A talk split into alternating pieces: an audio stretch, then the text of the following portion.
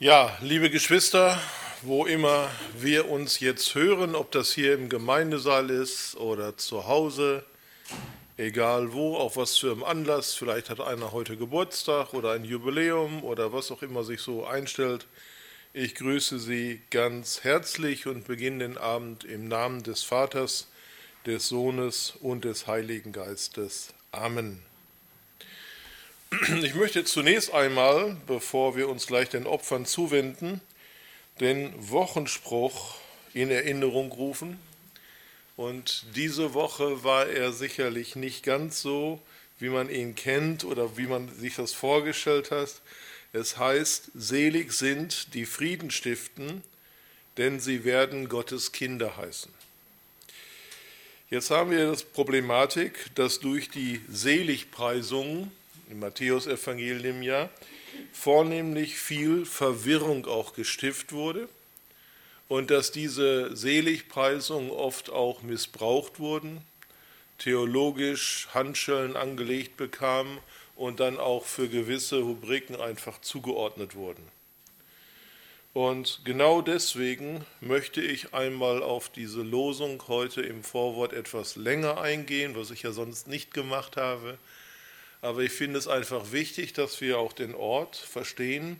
Selig sind die Friedenstiften, denn sie werden Gottes Kinder heißen. Die Seligpreisungen sind ein Stück weit der Ruf zu Jesus oder auch in die Nachfolge Jesu. Also die Seligpreisungen haben ja einen Hintergrund und genau das ist der Punkt. Worum es letztlich geht, ist der Frieden oder Frieden mit Gott zu haben. Es geht also nicht so sehr, dass wir hier irdischen Frieden haben, schön, wenn wir ihn haben, unverdient, wunderbar, sehr dankbar. Aber das ist hier nicht diese Aussage. Die Aussage kommt mehr aus Kolosse 1, 19 und 20. Und das ist eigentlich der Text, den ich hier so ein bisschen untermalen möchte, der uns auch heute Abend durch den gesamten Abend begleiten soll. Da schreibt der Apostel Paulus, denn es hat Gott wohlgefallen, dass in ihm, das ist Jesus, alle Fülle äh, wohnen sollte und er durch ihn alles mit sich versöhnte, es sei auf Erden oder im Himmel, indem er Frieden machte durch sein Blut am Kreuz.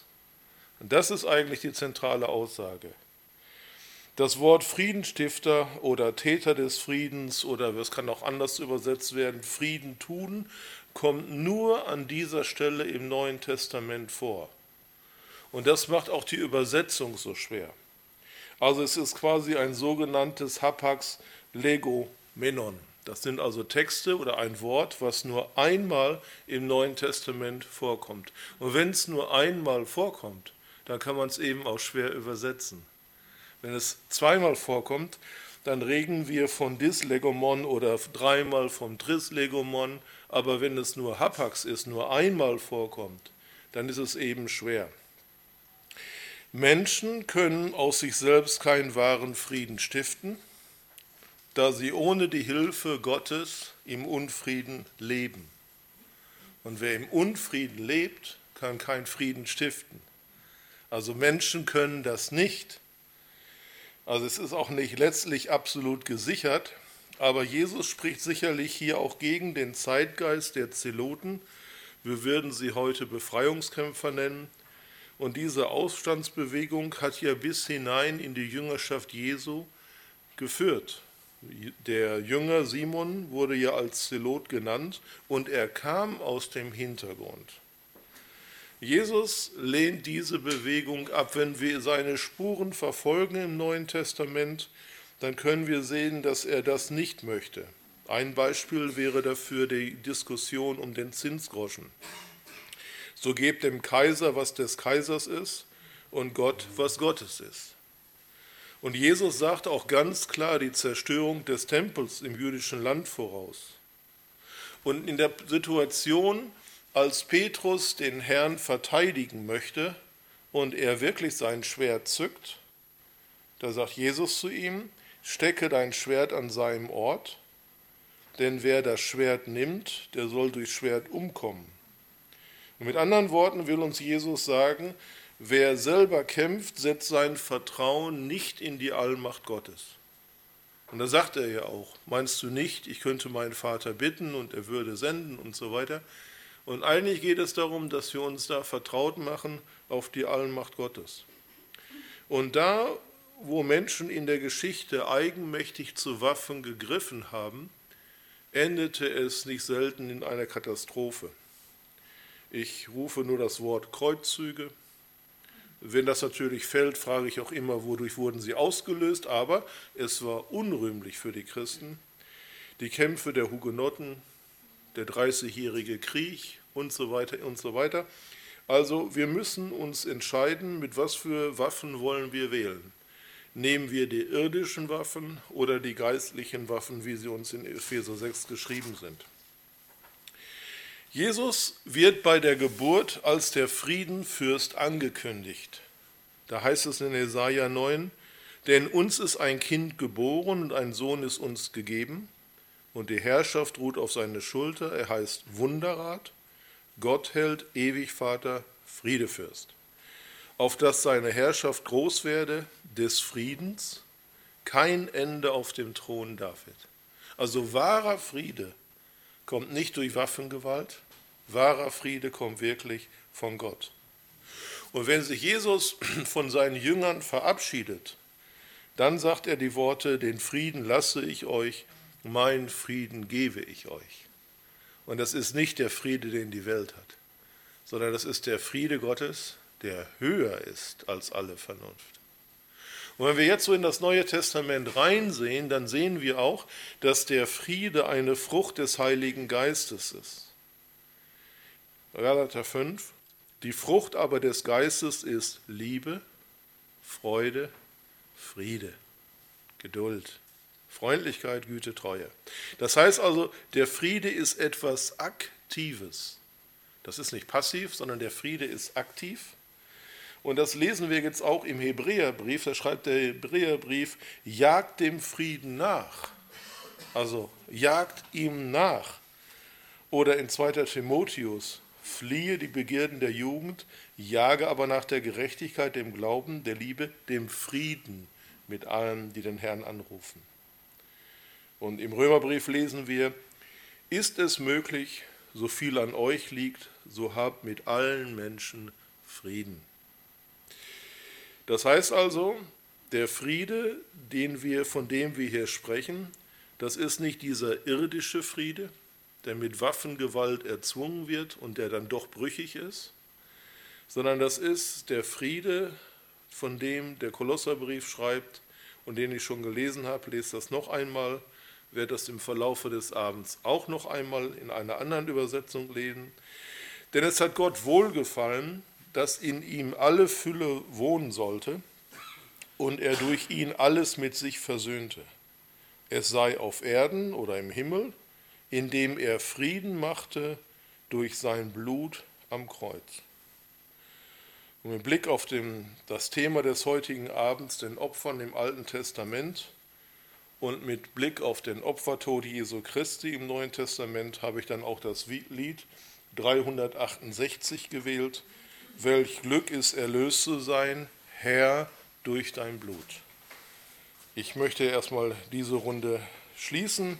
Singen wir das Lied, dann bete ich und dann steigen wir weiter in den Abend ein. Das sind vier Verse. Wir haben heute das Vorrecht, vom Klavier begleitet zu werden. Dann nutzen wir doch das und achten einmal neben dieser herrlichen Melodie auf diesen wunderbaren Text. Welch Glück ist, erlöst zu sein, Herr, durch dein Blut. Ich tauche mich tief hinein in diese Flut.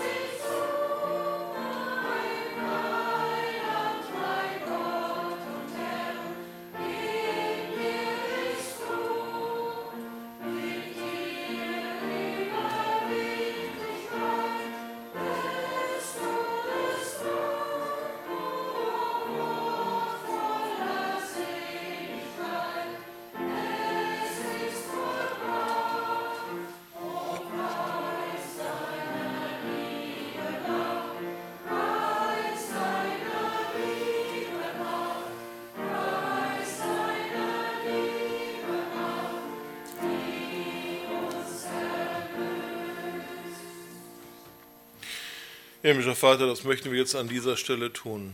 Wir wollen deine liebe Macht preisen, dass du den Weg gegangen bist für uns und dass wir hier uns in deinem Namen jetzt versammeln dürfen, weil du für uns die Schuld bezahlt hast.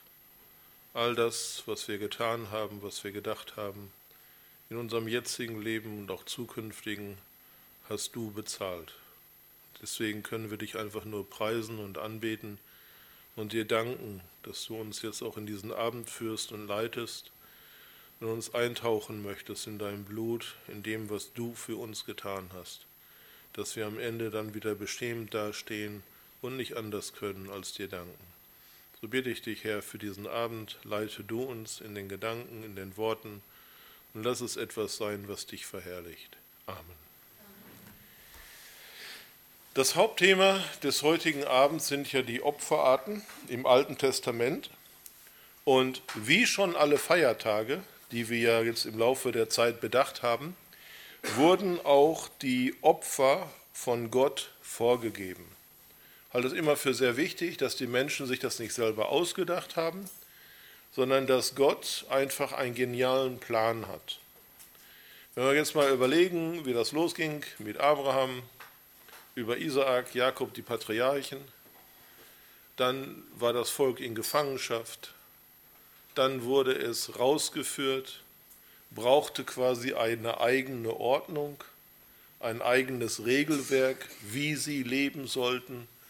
Und dann später natürlich brauchten sie auch ein eigenes Land, in dem sie leben konnten. All das ist ja Geschichte und vielfach bekannt.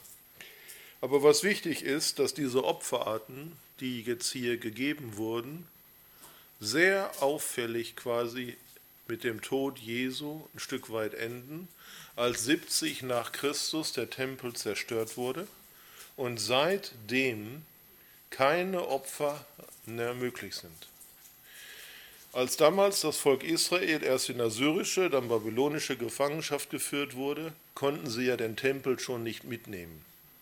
Und die Stiftshütte hatten sie ja auch nicht mehr. Und dann fing sie halt an, in Erinnerung, eine Synagoge zu bauen. Und jetzt überall da, wo Synagogen sind, auch hier in Bremen, ist es eigentlich ein Beispiel, dass sie das Land verlassen haben und nicht mehr zum Tempel zurückkehren können. Aber selbst die Israeliten, die jetzt in Israel leben, haben nicht den Zugang zu Tempel. Und als Jesus quasi das Wort gesprochen hat, oder die Worte, es ist vollbracht, war es eigentlich auch in dem Sinne, da riss nicht nur der Tempel in zwei, sondern damit hörten auch die Opfer auf. Und trotzdem möchte ich jetzt mit euch noch einmal die Opfer ansehen, weil wir oft in der stillen Zeit oder auch bei den Hausaufgaben, die unser Pastor uns immer wieder gibt, das ein oder andere Mal über die Opfer reden oder lesen und vielleicht auch stolpern. Ich kann das nicht vertiefen, das ist ausgeschlossen. Aber vielleicht bleibt das ein oder andere doch hängen, wenn wir uns einfach vergegenwärtigen, was es mit den Opfern auf sich hatte und diese Hintergründe im Groben einfach. Zunächst möchte ich aber einmal darauf hinweisen, dass Opfer nicht nur bei dem Volk Israel bekannt sind. Wenn wir in den Religionen schauen, ich sage nachher nochmal was dazu, Religion, aber wenn wir in die Weltreligionen schauen, die uns da dargebracht werden, dann gibt es immer wieder in allen Opfer. Sei es durch Gaben, Obst und Gemüse beispielsweise, Reis oder was auch immer, das kann im Hinduismus beobachtet werden. Und dann ist es auch oft so, dass, ich habe das in Afrika auch erleben müssen, dass wenn dann Opfer gebracht werden, und dann kommen nachts die Ratten und fressen das auf und dann sagen sie, schau, Gott hat das angenommen, ist ja nicht mehr da. Ich will mich darüber auch nicht lustig machen, aber wir wissen selber, dass das alles nur irdisch ist und etwas bleibt, was nicht äh, wirklich so aufgenommen wird. Ich kann aber auch Opfer bringen, indem dass ich richtig tief ins Portemonnaie greife und ein richtiges Spendenkonto zusammentrage.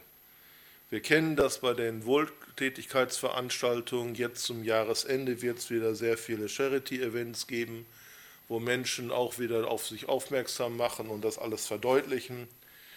Ich kann auch ein Opfer bringen, indem dass ich äh, Wallfahrtsorte besinge und begehe. Möchte mich da auch nicht zu äußern, aber ihr wisst, wo meine Gedanken gerade unterwegs sind.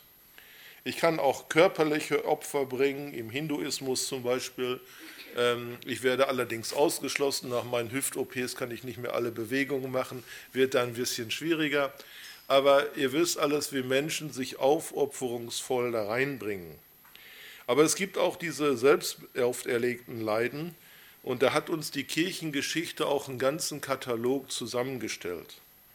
Also wenn ich jetzt zum Beispiel an die Beichte denke, dann gibt es Verzicht auf Alkohol, Verzicht auf Speisen, auf Handynutzung, auf Urlaub, was es da alles so in diesen ganzen Katalogen gibt, die einem da empfohlen werden.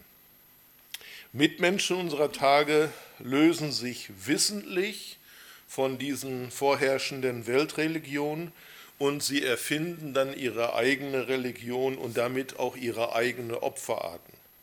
Also zum Beispiel, die sich der Ernährung verschreiben, was es da alles so gibt heutzutage. Auch das ist wieder schwierig, weil gewisse, ich sage jetzt mal Gesellschaftsschichten, nicht alle Speisen erwerben können. Wer bewusst auf seine Ernährung achtet, wird mehr Geld ausgeben müssen als vielleicht vorgesehen. Deswegen werden auch da wieder Menschen ausgegrenzt. Aber es gibt ja Menschen, die sich der Umwelt verschreiben und dafür ihre Opfer bringen, dem Sport verschreiben, dem Kaufrausch, irgendwelche Hobbys und darauf verzichten. Ich äh, lernte jemanden kennen, der hat sich einer Sportart gewidmet und hat gesagt, das ist mir wichtiger als meine Ehe und meine Kinder. Da werden also verschiedene Opfer gebracht. Und in dem Fall steht also der Mensch in seinem Ego-Wahn selbst auf dem Thron und wenn der Mensch selbst auf dem Thron steht, steht er immer in einem Konkurrenzkampf zu unserem Schöpfer, zu dem Schöpfer Gott Elohim. Also da, wo ich mich selbst erhebe, da drücke ich natürlich Gott beiseite und deswegen stehe ich dann selber auf dem Thron oder möchte da stehen. Also in der vorherrschenden Opferart der Weltreligion geht es im Prinzip immer um diese Hauptabsicht, ein Opfer bedeutet immer, dass ich der Gottheit, der ich diene, der möchte ich gefallen.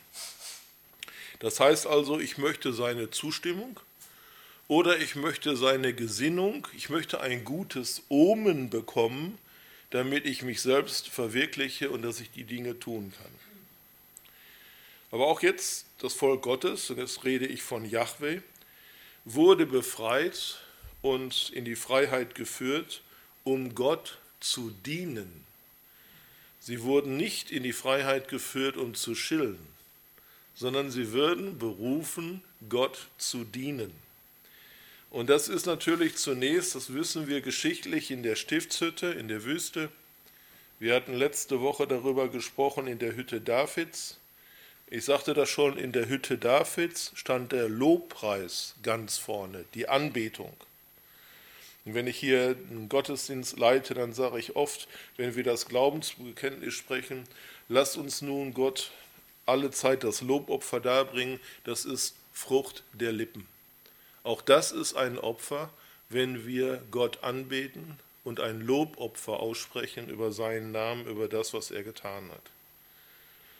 Dann selbstverständlich auch im Tempel. Und Yahweh, also Gott, Gott Israels, gab dabei auch vor, was zu opfern ist. Und wenn Gott vorgibt, was zu opfern ist, dann sehen wir ihn schon wieder in seiner aktiven Rolle.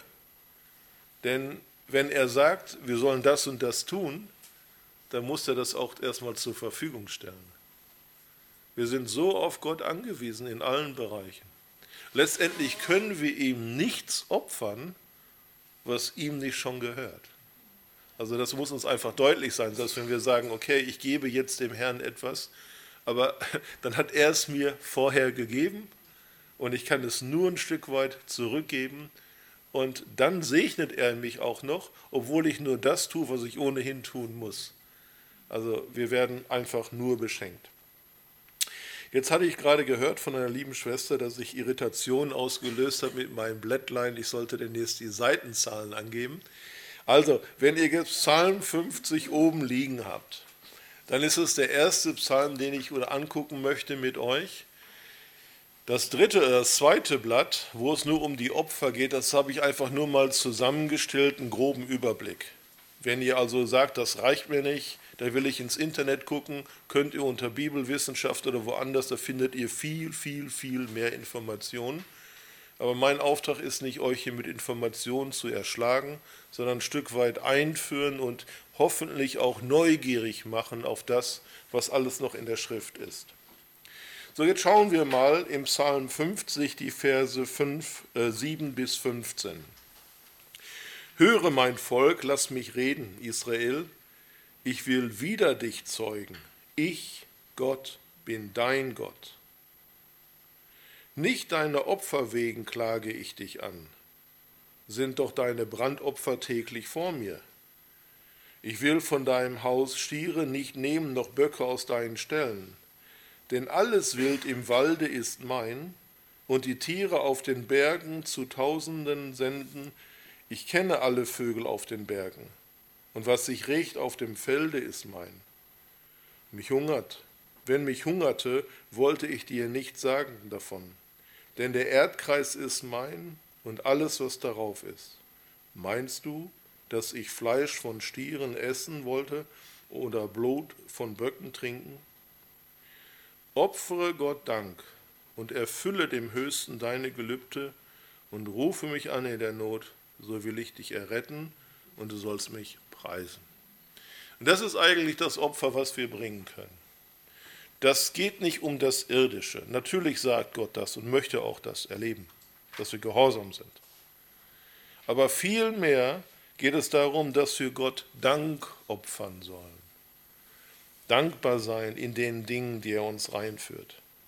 Und wenn wir ein Gelübde gesprochen haben, dann sollen wir es auch erfüllen. Und dann können wir wieder Gott nur darüber preisen.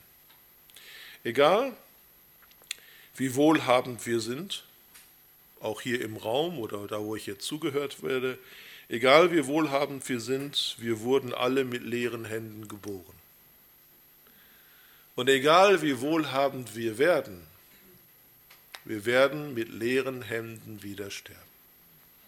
Das ist eine Tatsache, der wir uns bewusst machen müssen.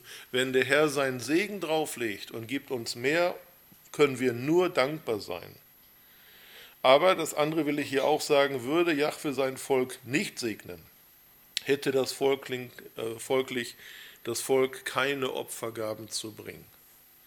Wie soll man in einer Dürre und Trockenheit, wenn die Scheunen leer stehen, wenn die Kälter leer sind, wenn die Viehställe leer sind, dem Schöpfergott Jahwe Elohim, wie sollte man ihm da opfern? Aber Gott Israels, Jahwe, legt einen besonderen Wert darauf, dass wir uns bewusst von den Dingen trennen, die uns zum Hindernis werden können. Und das muss uns auch immer wieder deutlich sein, dass wenn der Segen uns erreicht im Leben und wir das eine oder andere Gelingen erleben dürfen, dass wir dann unser Herz nicht erheben, sondern dass wir dann wieder demütig bleiben mit dem, was wir haben, wissend, woher es kommt. Das erste Gebot lautet also, ich bin der Herr dein Gott der ich dich aus Ägyptenland, aus der Knechtschaft geführt habe. Du sollst keine anderen Götter haben neben mir. Und das ist das Problem. Schnell können andere Dinge sich in unserem Leben einschleichen. Andere Götter, andere Götzen. Vielleicht da, wo meine Begabung besonders groß ist, dass ich mir dann einbilde, das habe ich selbst geleistet. Und dann kann es natürlich sein, dass Gott von uns Opfer möchte. Dass er uns wieder zurückbringen möchte. Ich sage jetzt mal wieder Reset, alles auf Null stellen. Ich kann das mal so einfach sagen oder in meiner Vorstellung, so kann ich das sagen. In meiner Vorstellung kann es sein, in meiner Vorstellung, ja, dass Abraham in Isaak so einen Lieblingssohn hatte. Der bekam immer das beste Spielzeug. Dem wurden alles von den Augen abgelesen. Wir müssen uns vorstellen, wie die Situation war. Abraham war alt, es lief nicht so wirklich gut und jetzt kommt Isaak. Und es kann sein, dass er ihn so ein bisschen auch verhätschelt hat, in meinen Vorstellungen. Und dass Gott jetzt zu ihm sagt, jetzt pass mal auf, jetzt opfer ihn mir mal. Ich schenke dir jetzt zurück, aber gib mal her. Und das ist auch in unserem Leben manchmal so, dass wir Opfer bringen möchten, wenn wir entdecken, das ist mir ganz wichtig geworden. Manchmal schenkt der Herr es zurück. Einer meiner Professoren sagte immer, was vom Herrn ist, kommt wieder. Wir haben ja manchmal im Leben so Entscheidungen, wo man nicht weiß, wie man bitten soll. Es gibt ja nicht immer Ja und Nein, immer richtig und falsch. manchmal ist es mal so, dass man es wirklich nicht weiß. Und da sagte er immer, in diesen Situationen kommt es wieder. Man wird eine zweite Chance bekommen, wenn es vom Herrn ist. Also, ich komme jetzt nochmal ganz kurz zurück auf die Opferung Isaak. Das ist der größte Schatten, den wir eigentlich auf Jesus haben. Und ich kann auch nicht am heutigen Abend genau klären, was für eine Aufgabe der wieder da spielt. Wir hatten ja bei Rosh Hashanah darüber gesprochen, dass er bereit war, seinen Sohn zu opfern. In dem Augenblick, wo er zustechen will, kommt die Stimme und er sieht, dass der Widder äh, mit den Hörnern sich im Gebüsch verfangen hat und dann opfert er ihn als den Sohn. Auch wieder Gehorsam, weil er dann aufhört, Isaak zu töten, sofort, und ist sofort wieder Gehorsam, diesen Widder aus dem Gebüsch zu holen. Aber ich weiß jetzt nicht, wer damals dabei war, ich wiederhole das nochmal ganz kurz. Die Begebenheiten und die Parallelen sind einfach nicht zu leuchten. Beide Sohn Abrahams war Isaak und Jesus war sein Nachkommender. Also sie sind durchaus verwandt. Auch diese Parallele der Berg Moria, der später dann der Tempelberg wird. Und spannend bleibt es auch, dass beide mit dem Esel anreisen. Der Isaak reist mit dem Esel an mit Abraham und Jesus zieht mit dem Esel in Jerusalem ein. Und beide tragen ihr Brennholz selber. Isaak trägt das gespaltene Holz. Der sagt ja zum Vater, schau mal, Holz ist hier und Feuer. Wo ist das Opfer? Sagt Abraham, Gott wird sich eins ersehen. Und Jesus trug zumindest am Anfang sein Kreuz selber, später der Simon von Kyrie. Auch die völlige Hingabe ist da. Bei Abraham heißt es, lege deine Hand nicht an den Knaben und tu nichts, denn nun weiß ich, dass du Gott gefürchtet hast und deinen einzigen Sohn nicht verschont um meinetwillen. Und im Römerbrief schreibt der Apostel Paulus, der auch seinen eigenen Sohn nicht verschont hat, sondern hat ihn für uns alle dahingegeben, wie sollte er uns mit ihm nicht auch alles schenken? Also die Hingabe ist eine völlige Hingabe. Und dann kommt eben die Frage mit dem stellvertretenden Opfer. Der Widder und Jesus für uns als stellvertretenden Opfer. Wenn wir jetzt in die Schrift reinschauen, dann werden wir feststellen, dass die Opfer so unterschiedlich sind wie die Opfergaben. Aber in einem sind sie alle gleich. Sie wollen immer wieder die Beziehung zu Gott neu stärken bzw. auch neu aufbauen. Und so kennen wir Opfer zur Tageszeit, morgens und abends. Es gab Opfer zur Neunmondzeit, es gab Opfer zur Bestätigung eines Bundes oder es gab auch Opfer zu besonderen Anlässen. Da habe ich einen, den ich euch vorlesen möchte. Warum ich den jetzt nicht abgedruckt habe, weiß ich selber nicht. Das bleibt mein Geheimnis, ich weiß es nicht. Das ist 1. Könige 8, 62 bis 64. Das müsst ihr aufschreiben. Das ist so gewaltig, dass ich heute nochmal wirklich nachgeschlagen habe. Stimmt das, was da steht? Oder habe ich mich verschrieben? Nein, es stimmt. 1. Könige 8, die Verse 62 bis 64, das ist die Geschichte, wo es um die Einweihung des Tempels geht. Und da heißt es, und der König und ganz Israel opferten vor dem Herrn Opfer. Und Salomo opferte Dankopfer, die er dem Herrn opferte. 22.000 Rinder und 120.000 Schafe. Da habe ich heute noch mal überlegt, kann das stimmen? Extra nachgeguckt steht da wirklich. Also wir reden hier von 142.000 Tieren. So weihten sie das Haus des Herrn ein, der König und ganz Israel. An demselben Tag weihte der König die Mitte des Vorhofes, der vor dem Hause des Herrn war, dadurch, dass er Brandopfer, Speisopfer und das Fett der Dankopfer dort brachte. Denn der kupferne Altar, der vor dem Herrn stand, war zu klein für die Brandopfer, Speisopfer und das Fett. Wir müssen das vorstellen, 124.000 Tiere. Jetzt, ich bin da nicht unterwegs, ich kenne mich da nicht aus. Ich weiß nicht, wie viel Liter Blut geflossen ist. Aber es muss viel gewesen sein. Und wir wissen, es war unschuldiges Blut. Das wissen wir auch. Die armen Tiere, das waren wertvolle Tiere, das waren Tiere ohne Fehl. Also das war ein besonderer Anlass natürlich, das gab es nicht wieder aber zeigt, wie Opferbereitschaft das Volk war und wie ernst es ihnen war, diesen Tempel einzuwenden. Wir kennen also auch etwa persönliche vorgeschriebene Anlässe wie Bitten oder Notlagen oder in Reue von Opfern.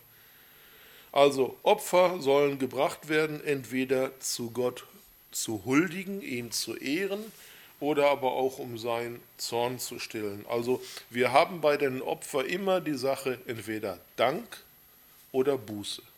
Eins von beiden trifft natürlich dann zu. Entweder danke ich Gott und gebe ihm ein Opfer oder ich tue Buße, weil ich sage, ich bin schuldig und so weiter. Wenn jetzt auch noch die Verspeisung wie bei einigen Opfern den Priestern gegeben ist, dann haben wir schon wieder einen Blick hinter den Kulissen, dann haben wir Mahlgemeinschaft mit Gott. Also so ähnlich wie beim Abendmahl Tischgemeinschaft. Wir speisen das, was von Gott kommt. Und das ist natürlich ein säkuläres äh, Element, dass die Priester durch diese Opfer versorgt werden sollten. Aber selbst dieser Gedanke kam wieder von Gott. Den hatten nicht die Priester. Gott hat dafür vorgesorgt, dass dadurch die Priester ihr Haushalt, ihr Haus versorgen konnten. Ich komme noch einmal jetzt zurück zur geschichtlichen Ablauf. Jahwe schuf den Menschen letztendlich im Paradies, um mit ihnen Gemeinschaft zu haben. Und diese Gemeinschaft wurde zerstört. Und jetzt ist Gott wieder dabei, diese Gemeinschaft aufzubauen. Also der Mensch widersetzt sich, er möchte autonom sein, er will seinen eigenen Weg gehen. Und Gott lässt ihn jetzt nicht laufen, sondern er ruft Adam. Und wenn er Adam ruft, dann ruft er Mensch, wo bist du? Und wenn ich sage Mensch, wo bist du? Dann kann jeder seinen eigenen Namen einsetzen. Dann kann ich sagen, Herbert, wo bist du? Oder ich kenne jetzt die Namen nicht, Elvira oder wie wir heißen, Renate, Ruth, Horst, Emil, Gustav, ich weiß nicht. Aber wenn er sagt, Mensch, wo bist du, dann ist es nicht, dass wir Gott aus den Augen gelaufen sind, sondern er ruft uns hinterher, dass wir Antwort geben. Dass wir Antwort geben und sagen, ja, stimmt, ich bin weggelaufen. Warum bist du weggelaufen? Und so weiter. Also Gott möchte einfach diese Gemeinschaft haben. Diese Gemeinschaft drückt sich auch immer wieder aus, indem dass er die Stiftshütte, den Tempel und so weiter bauen lässt. Und er möchte aber nicht nur Gemeinschaft haben, in dem geopfert wird. Wir kommen ja gerade auch von diesen Festtagen. Er möchte an diesen Festtagen besondere Gemeinschaft mit dem Volk haben, wie wir vielleicht große Familienfeiern haben. Ihr kennt alle diese Tradition, wenn sich eine Zahl nullt, dann wird ein bisschen größer aufgefahren oder wenn ein Jubiläum ansteht oder eine Taufe, eine Hochzeit. Also wir haben ja auch besondere Feste, wo wir besondere Gemeinschaft mit unseren Kindern und Verwandten haben. Und diese Ordnung schafft Gott, indem er Weisung zu den Menschen gibt. Möchte noch einmal zurückkommen auf dieses, diese Gemeinschaft neu zu finden und neu zu verbinden. Es ist nicht einfach, das Wort Religion zu übersetzen. Da wird man dran scheitern, weil wir kein deutsches Wort dafür haben. Und selbst im Lateinischen gibt es zwar zwei Worte, einmal religare oder religio und religere und das sind zwei Worte, die wir ein Stück weit umschreiben müssen. Das eine, was wir sagen können, wir müssen etwas zurückverbinden oder neu fest verbinden. Das ist der eine Gedanke. Ja, das ist von religare oder religio, ist etwas, wir müssen wieder was zusammenbringen, was einmal zusammen war. Aber wir müssen auch Acht geben, dass es zusammenpasst. Also nicht nur einfach zusammenbringen. Also ich habe mir jetzt hier mal erlaubt, das vorzubereiten. Wenn man jetzt am Mikrofon das hört, ich zerreiß gerade ein Blatt. Das will ich jetzt nicht zu klein machen. Ich habe jetzt hier sechs Teile, wie so ein kleines Puzzle. Und das muss ich jetzt wieder verbinden, sorgsam verbinden, dass es wieder eine Einheit wird. Das kriege ich natürlich bei sechs Teilen recht einfach hin. Aber wenn der Mensch jetzt Opfer bringt, dann ist er genau dazu gefordert, Acht zu haben, wie die Verbindung sein muss. Das ist quasi der Rahmen, den Gott hier vorgibt. Also er sagt nicht nur, was geopfert werden soll, er sagt auch, wie es geopfert werden soll. Und er stellt auch das Opfer bereit. Der Widerstand ja schon da. Der kam ja nicht erst eine Viertelstunde später. Der war ja schon da. Nur die Augen von Abraham waren so gehalten, dass er ihn nicht gesehen hat. Und das ist auch in unserem Leben. Der Segen ist eigentlich schon bereit, aber manchmal erkennen wir es noch gar nicht, weil unsere Augen gehalten sind. Ich komme jetzt einmal zu den allgemeinen Opferarten und das habt ihr jetzt auch als zweites in den Notizen aus 3. Mose 4. Der Herr redete mit Mose und sprach, rede mit den Israeliten und sprich. Wenn jemand aus Versehen gegen irgendein Gebot des Herrn sündigte und täte, was er nicht tun sollte, wenn etwa der Priester, der gesalbt ist, sündigte, so dass eine Schuld auf das Volk brächte, so soll er für seine Schuld, die er getan hat, einen jungen Stier darbringen, der ohne Fehler ist, dem Herrn zum Sündopfer. Er soll den Stier vor der Tür der Stiftshütte bringen, vor dem Herrn und seine Hand auf den Kopf des Stieres legen und ihn schlachten vor dem Herrn. Also hier geht es in erster Linie erstmal dazu, dass eine Schuldübertragung stattfindet, wie bei John Kippur. Aber wichtig ist hier junger Stier ohne Fehler. Und das werden wir heute Abend immer wieder lesen, dass es ohne Fehler sein soll. Wer einmal landwirtschaftlich unterwegs war, der wird wissen, dass es Tiere gibt, die würde man schon lieber opfern. Sind in die Jahre gekommen, zicken rum, stören einfach den Stallfrieden. Und da würde man schon mal sagen, okay, komm jetzt, jetzt wirst du reif. Ne? Nein, nein, das möchte Gott nicht. Gott möchte das haben, was ohne Fehl ist, was wertvoll ist, was teuer ist. Und das ist eigentlich auch der Hinweis hier. Später wissen wir ins Neue Testament schauen, dass man Jesus keine Sünde nachsagen konnte. Er war ohne Fehler. Aber er erwartet jetzt auch hier vom Menschen, dass er nicht das gibt, was er eh über hätte, sondern er möchte hier ein Opfer haben, ohne Fehlen. Und auch im nächsten Sündopfer und Schlachtopfer geht jetzt hier um die unbewussten Verfehlungen. Wenn jemand aus Versehen gegen irgendein Gebot des Herrn sündigte und täte, was er nicht tun sollte, oder Levitikus 4, 13, 14, wenn aber die ganze Gemeinde Israel aus Versehen sich versündigte und ein Tat vor ihren Augen verborgen wäre, wenn sie gegen irgendein Gebot des Herrn gehandelt hätten, wenn sie, was sie nicht tun sollten und so sich verschuldet hätten, so würde danach ihre Sünde inne, die sie getan hätten. Dann sollen sie einen jungen Stier bringen als Sündopfer vor der Stiftshütte. Also wir unterscheiden hier schon einmal Dinge, die unbewusst geschehen sind. Ich komme jetzt zu Dingen, die äh, bewusst geschehen sind. Äh, da unterscheidet die Bibel, also die Schrift, also wirklich. Ich lese einmal in 4. Mose 15, die Verse 24, 25. Wenn nun ohne Wissen der Gemeinde etwas versehen würde, so soll die ganze Gemeinde einen jungen Stier als Brandopfer darbringen zum lieblichen Geruch für den Herrn. Und so soll der Priester für die ganze Gemeinde der Israeliten Sühne schaffen, und es wird ihnen vergeben sein, denn es war ein Versehen. Das betet David auch und das beten wir auch für unsere unerkannten Sünden, die wir nicht bewusst getan haben, wo wir falsch reagiert haben, zu kurz gesprungen sind, eine Situation falsch eingeschätzt haben. Aber wie gesagt, grundsätzlich sollte es ein fehlerloses Tier sein, sonst wäre es im eigentlichen Sinn auch kein Opfer. Und es geht auch immer wieder um die Versöhnung und Wiederherstellung mit der Beziehung zu Gott. Jetzt stellt euch mal vor, ich habe gesündigt. Und jetzt gehe ich zum Stall, hol mein Stier, hol mein Lämmlein und ziehe damit zum Tempel. Das ist ein offenes Bekenntnis. Und die Nachbarn am Gartenzaun, die werden dann da stehen und denken, uh, er schon wieder. Ja? Müssen wir uns vorstellen, was das bedeutet hat.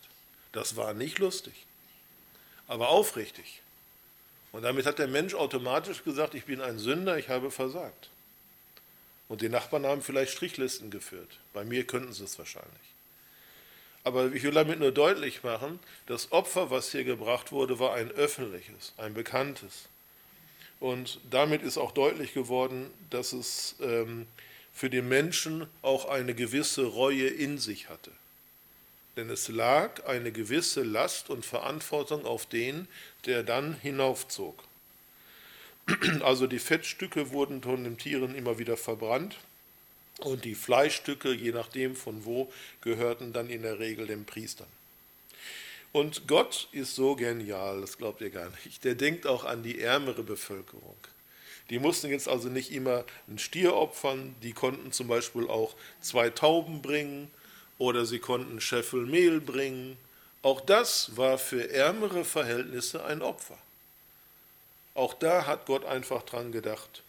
Und deswegen ist es einfach so, dass er quasi alle Menschen beteiligt oder reinnimmt in dem, was sie tun sollen. Also nicht nur eine privilegierte Gruppe, sondern auch die, die einfach weniger haben, aber genauso aufrichtig. Ich erinnere jetzt an das Schärflein der Witwe. Mehr hatte sie nicht, aber das hat sie gegeben. Und das bedeutet also auch ihre Hingabe in dem. Ich komme zum zweiten Wort Schuldopfer. Grob ist die Opferung der Unterschied zum Schlachtopfer und Sündopfer nicht zu erkennen. Auch hier geht es um eine Wiedergutmachung, aber jetzt liegt eine objektive Schuld vor. Das habe ich euch gegeben aus Levitikus 3. Mose 5, 21, 22. Wenn jemand sündigte und sich damit an dem Herrn vergriffe, dass er seinen Nächsten ableugnet, was ihm dieser anvertraut hat, oder was ihm zu treuer Hand gegeben ist, oder was er mit Gewalt genommen oder mit Unrecht an sich gebracht hat, oder wenn er etwas Verlorenes gefunden hat und es ableugnet und einen falschen Eid schwört über irgendetwas, worin ein Mensch gegen seinen Nächsten Sünde tut. Dann ist es zunächst das möglich, zurückzugeben, was noch möglich ist. Also ich nenne, wenn ich aus Versehen das falsche Auto eingestiegen bin, dann bringe ich das Auto wieder zurück, aber dann bringe ich mein Opfer und das ist dann die Schuld, die ich habe. Und das ist dann ähm, 3. Mose 5, 25. Wenn aber für seine Schuld soll er dem Herrn ein Wider ohne Fehl von der Herde zu dem Priester bringen, nach seiner Schätzung als Schuldopfer, so soll der Priester die Sühnung für ihn vollziehen vor dem Herrn und ihm wird alles vergeben, was er getan und womit er sich verschuldigt hat. Brandopfer, Ganzopfer. Hier ist also, wird das Tier ohne Haut, die unreinen Teile werden entfernt und dann auf dem Altar verbrannt. Der Gedanke hier ist der Versöhnung, tritt etwas zurück und hier meint es mehr eine persönliche Hingabe. Wenn ich also etwas Besonderes erlebt habe, das habe ich euch auch mitgegeben, das ist in Genesis 8, 1. Mose 8, 20, 21. Noah aber baute dem Herrn einen Altar und nahm von allen reinen Tieren und von allen reinen Vögeln und opferte Brandopfer auf dem Altar. Und der Herr roch den lieblichen Geruch und sprach in seinem Herzen, ich will hinfort nicht mehr die Erde verfluchen um des Menschen willen, denn das Trichten und Trachten des menschlichen Herzens ist böse von Jugend auf. Also das gibt es auch immer wieder in der Schrift, dass Menschen einfach gesagt haben, Herr, ich preise dich. Und das hat jetzt auch etwas mit einer persönlichen Hingabe oder Weihe an Gott zu tun. Auch das kennen wir in der Schrift. Die täglichen Morgen- und Abendopfer waren solche Brandopfer. Die Tiere, die in der Regel äh, da zum Opfer gebracht wurden, waren Ziege, Schafe, Rinder, Tauben, hatte ich schon gerade gesagt, je nachdem. Dann komme ich jetzt zum Fleisch- oder Speisopfer, Fleischopfer. Im Allgemeinen ein Zeichen tiefer Dankbarkeit gegenüber Gott.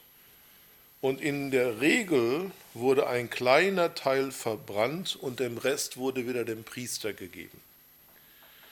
Die Schrift erwähnt im Zusammenhang mit den Opfern auch immer wieder Salz. Äh, zum Beispiel 3. Mose 2, 13. Alle deine Speisopfer sollst du salzen, und dein Speisopfer soll niemals ohne Salz des Bundes deines Gottes sein. Bei allen deinen Opfern sollst du Salz bringen. Also das spielt eine Rolle und deswegen gab es auch oder gibt es auch diesen, dieses Wort Salzopfer, aber das finden wir jetzt nicht so beschrieben, sondern ist mehr oder weniger so aus den ähm, Worten zusammengesetzt. Ein Speisopfer, im Gegensatz zu den anderen Opfern, die wir gerade betrachtet haben, das ist mehr ein Geschenk oder ein Tribut. Habe ich euch mitgegeben hier in Psalm 20. Der höre dich in der Not, der Name des Herrn Jakob schütze dich. Er sende die Hilfe vom Heiligtum und stärke dich aus Zion. Er gedenke all deiner Speisopfer und deiner Brandopfer sei ihm angenehm. Aber wir finden das auch in einer anderen Form. Ich habe jetzt gerade über diese Form von Noah gesprochen. Wir finden dies auch unter Brüdern, und zwar Jakob und Esau. Wir kennen diese unrühmliche Geschichte. Und als Gott sie wieder zusammenführt, hat Jakob Angst vor Esau. Können wir ganz deutlich nachlesen. Und in 1. Mose 33, die Verse 9 bis 11, da heißt es, ich, also Esau, habe genug, mein Bruder. Also Esau und Jakob treffen sich. Behalte, was du hast. Jakob antwortete, ach nein, habe ich Gnade gefunden vor dir, so nimm mein Geschenk von meiner Hand, denn ich sah dein Angesicht, als sehe ich Gottes Angesicht. Und du hast mich freundlich angesehen. Nimm doch diese Segensgabe von mir an, die ich dir zugedacht habe. Denn Gott hat mir beschert und ich habe von allem genug. So nötigte er ihn, dass er annahm. Und wir können an der Schrift dann nachlesen, wie viele Tiere es waren. Das war also wirklich auch ein großes Opfer, was Jakob da seinem Bruder Esau gab. Und da gibt es keine Zweifel, das war aufrichtig. Dann haben wir noch Dankopfer, also Lobopfer das habe ich euch auch mitgebracht aus 3. Äh, Mose 7. Und dies, das Gesetz des Dankopfers, das wir den Herrn opfert wollen, ähm, wollen sie es als Lobopfer darbringen. So sollen sie außer dem Schlachtopfer ungeräucherte Kuchen opfern, mit Öl vermengen, ungesäuerte Fladen mit Öl bestrichen, feinstes Mehl durchgerührt als Kuchen mit Öl vermengt. Sie sollen aber solche Opfergabe darbringen, nebst Kuchen von gesäuerten. Brot zu allen Lob, Opfer, Dankopfer. Und sie sollen sie in jetzt einen Teil des Opfergabes für den Herrn darbringen. Es soll dem Priester gehören, der das Blut des Dankopfers sprengt.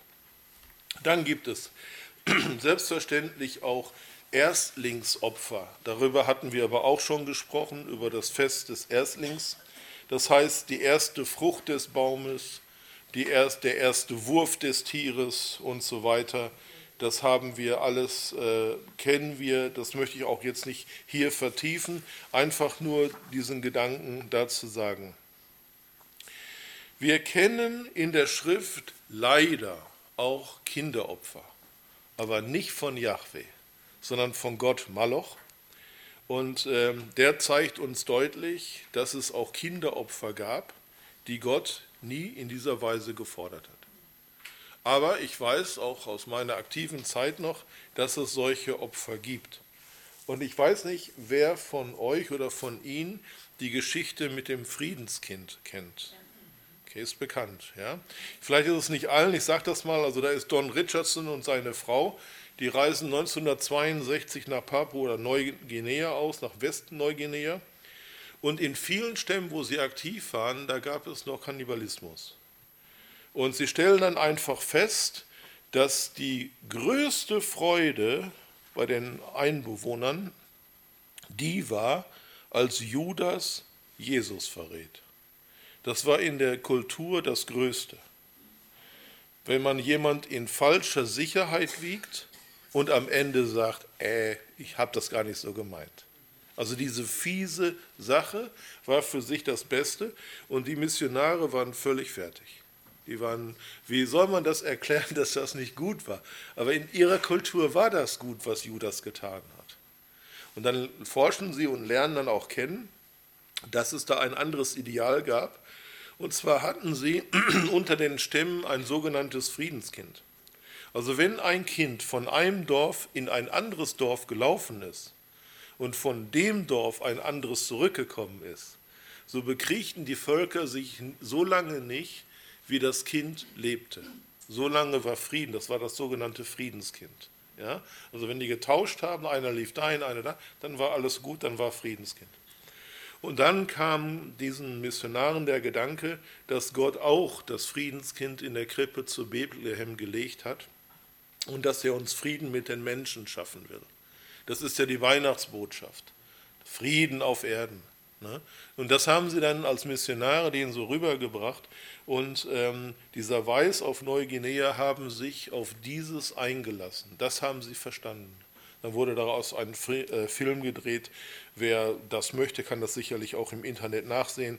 Ich bin da nicht jetzt so informiert, wo es da im Einzelnen läuft. Also, in erster Linie will Gott kein Blut von Lämmern, sondern er will ein demütiges Herz. Denn das sagt er auch ganz klar und das bedeutet es auch, dass es ihm nicht darum geht, das Opfer zu bringen. Ihm gehört alles. Aber er will unser demütiges Herz und das ist in erster Linie wichtig. Und im Römerbrief ist es eine ganz deutliche Stelle, Römer 12, 1 und 2, schreibt der Apostel Paulus. Ich ermahne euch nun, liebe Brüder, durch die Barmherzigkeit Gottes, dass ihr eure Leiber, Körper, Body, eure Leiber hingebt als ein Opfer, das lebendig, heilig und Gott wohlgefällig ist. Das sei euer vernünftiger Gottesdienst und stellt euch nicht dieser Welt gleich, sondern ändert euch durch Erneuerung eures Sinnes, damit ihr prüfen könnt, was Gott wohlgefällig ist, nämlich das Gute und Wohlgefällige und Vollkommene. Das heißt also, wir müssen jetzt keine Opfer bringen, aber unseren Leib als Opfer. Und das ist eigentlich ein Paradox, ein lebendiges Opfer. Normalerweise ist ein Opfer tot, aber hier geht es um uns, ein lebendiges Opfer zu bringen. Und das ist dann Gott wohlgefällig, wenn es in dem Rahmen ist. Und dann können wir auch unseren Sinn erneuern. Ich weiß jetzt nicht, ich habe das die Tage äh, gesehen im Butten und Binnen. Da wird irgendwo in Bremen Nord ein riesen Salzstock, der mit ähm, Gas gefüllt war, mit Wasser gefüllt. Und das ist mir so ein deutliches Bild, wenn es nicht gemacht werden würde, nehmen wir das Wasser von der Lesung, um dieses zu füllen. Die brauchen diesen Speicher, um im Sommer, nee, im Winter diese Differenzen auszugleichen, den Gas auszugleichen. Aber das ist auch bei uns im Kopf. Wenn wir nicht die Erneuerung der Sinne beginnen, dann entsteht ein Vakuum. Das geht nicht. Also da, wo etwas rausgeht, muss was Neues rein. Und wenn dieser weltliche Geist rausgeht, hoffentlich rausgesaugt wird, dann muss der Heilige Geist rein, damit wir wieder gefüllt werden. Und das ist hiermit gemeint, mit Erneuerung der Sinne. Wir sollen unsere Sinne erneuern durch den Heiligen Geist im Sinne Gottes. Und das ist das, was wir doch dann prüfen können, ob das Gottes Wille ist oder nicht. Wenn wir den Heiligen Geist nicht haben, können wir nicht prüfen. Wir brauchen hier einen Maßstab, wir brauchen hier etwas, was wir anlegen können, um zu festzustellen, ob das Gottes Wille ist, ob es gut ist, ob es wohlgefällig ist und ob es vollkommen ist. Alle Opfer im Alten Testament weisen auf Jesus Christus und sein endgültiges Opfer hin. Und alle Menschen sind da eingeschlossen, alle Menschen, die vor Jesus geboren wurden und alle Menschen, die nach Jesus geboren wurden oder werden. Und das sehen wir eigentlich auch schon, auch wenn es nur ganz schwach ist, dass wir rechnen vor Christus und nach Christus. Ist zwar ganz schwach und das weiß ich, das kann man so nicht anbringen, aber was ich damit sagen will, dass es soll deutlich machen, dass wir quasi diesen Schatten auch haben in unserem Leben oder im Kreuz auf Golgatha, dass alles, was vorher geschehen ist, gesühnt wird und alles, was nachher, weil das Kreuz die Mitte ist. Die Schriften, das ist auch noch ein Text, den ich euch gegeben habe in Exodus 12, in 2. Mose 12. Da lesen wir noch einmal, das ist jetzt das Passalam, was schon uns da wieder hinbringt. Der Herr aber sprach zu Mose und Aaron in Ägyptenland, dieser Monat soll bei euch der erste Monat sein. Äh, von ihm an sollt ihr die Monate des Jahres zählen. Sagt der ganzen Gemeinde Israel, am zehnten Tag dieses Monats nehme jeder Hausvater ein Lammes, je ein Lammes für ein Haus. Wenn aber in einem Haus für ein Lamm zu wenige sind, so nehme er es mit seinen Nachbarn, der seinem Haus nächst wohne. Bis so viele sind, dass sie des Lammes aufessen können. Ihr sollt aber ein solches Lamm nehmen, an dem kein Fehler ist, ein männliches Tier, ein Jahr alt, von den Schafen und Ziegen sollt ihr es nehmen, und sollt es verwahren bis zum 14. Tag, das soll es sein, die ganze Gemeinde Israel schlachten gegen Abend. Damit haben wir ja auch angefangen mit dem Pessachfest und das ist quasi das Opferlamm.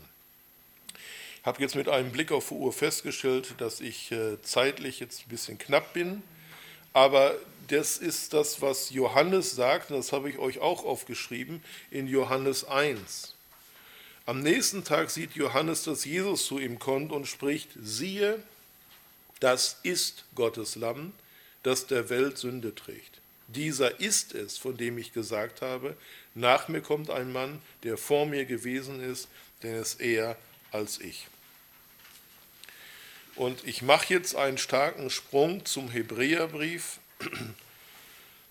Denn wenn schon das Blut von Böcken und Stieren und die Asche von der Kuh durch Besprengung des Unrein heiligt, so dass sie äußerlich rein sind, um wie viel mehr wird dann das Blut Christi, der sich selbst als Opfer ohne Fehl durch den ewigen Geist Gott dargebracht hat, unser Gewissen reinigen von den toten Werken, zu dienen den lebendigen Gott. Und das müssen wir jetzt zusammenhören. Unsere Leiber als lebendiges Opfer dem lebendigen Gott. Und hier steht es wieder, der sich selbst als Opfer ohne Fehl. Und das ist dieser Schatten von dem Tier zu Jesus selber. Ich werde jetzt, das ich hier geschrieben habe, Hebräer 10, 11, 14 nicht lesen. Ich möchte noch das andere Bild einfach nehmen. Die Schrift verwendet neben dem Bild des Lammes auch das Bild der Schlange. Und das ist geschrieben in 4. Mose, das können wir nachlesen, die Kapitel 21, die Verse 6 bis 8. Da sendet der Herr feurige Schlangen unter das Volk, die beißen das Volk und die sterben. Und dann schreien sie und dann bekommt Mose den Auftrag, eine eherne Schlange aufzubauen. Das Entscheidende ist jetzt, wenn Sie zu dieser Schlange aufblicken, brauchen Sie kein Gegenmittel. Sie brauchen keinen Eingriff der Ärzte. Einfach aufblicken und glauben, dass der Blick reicht, dass ich gesund werde.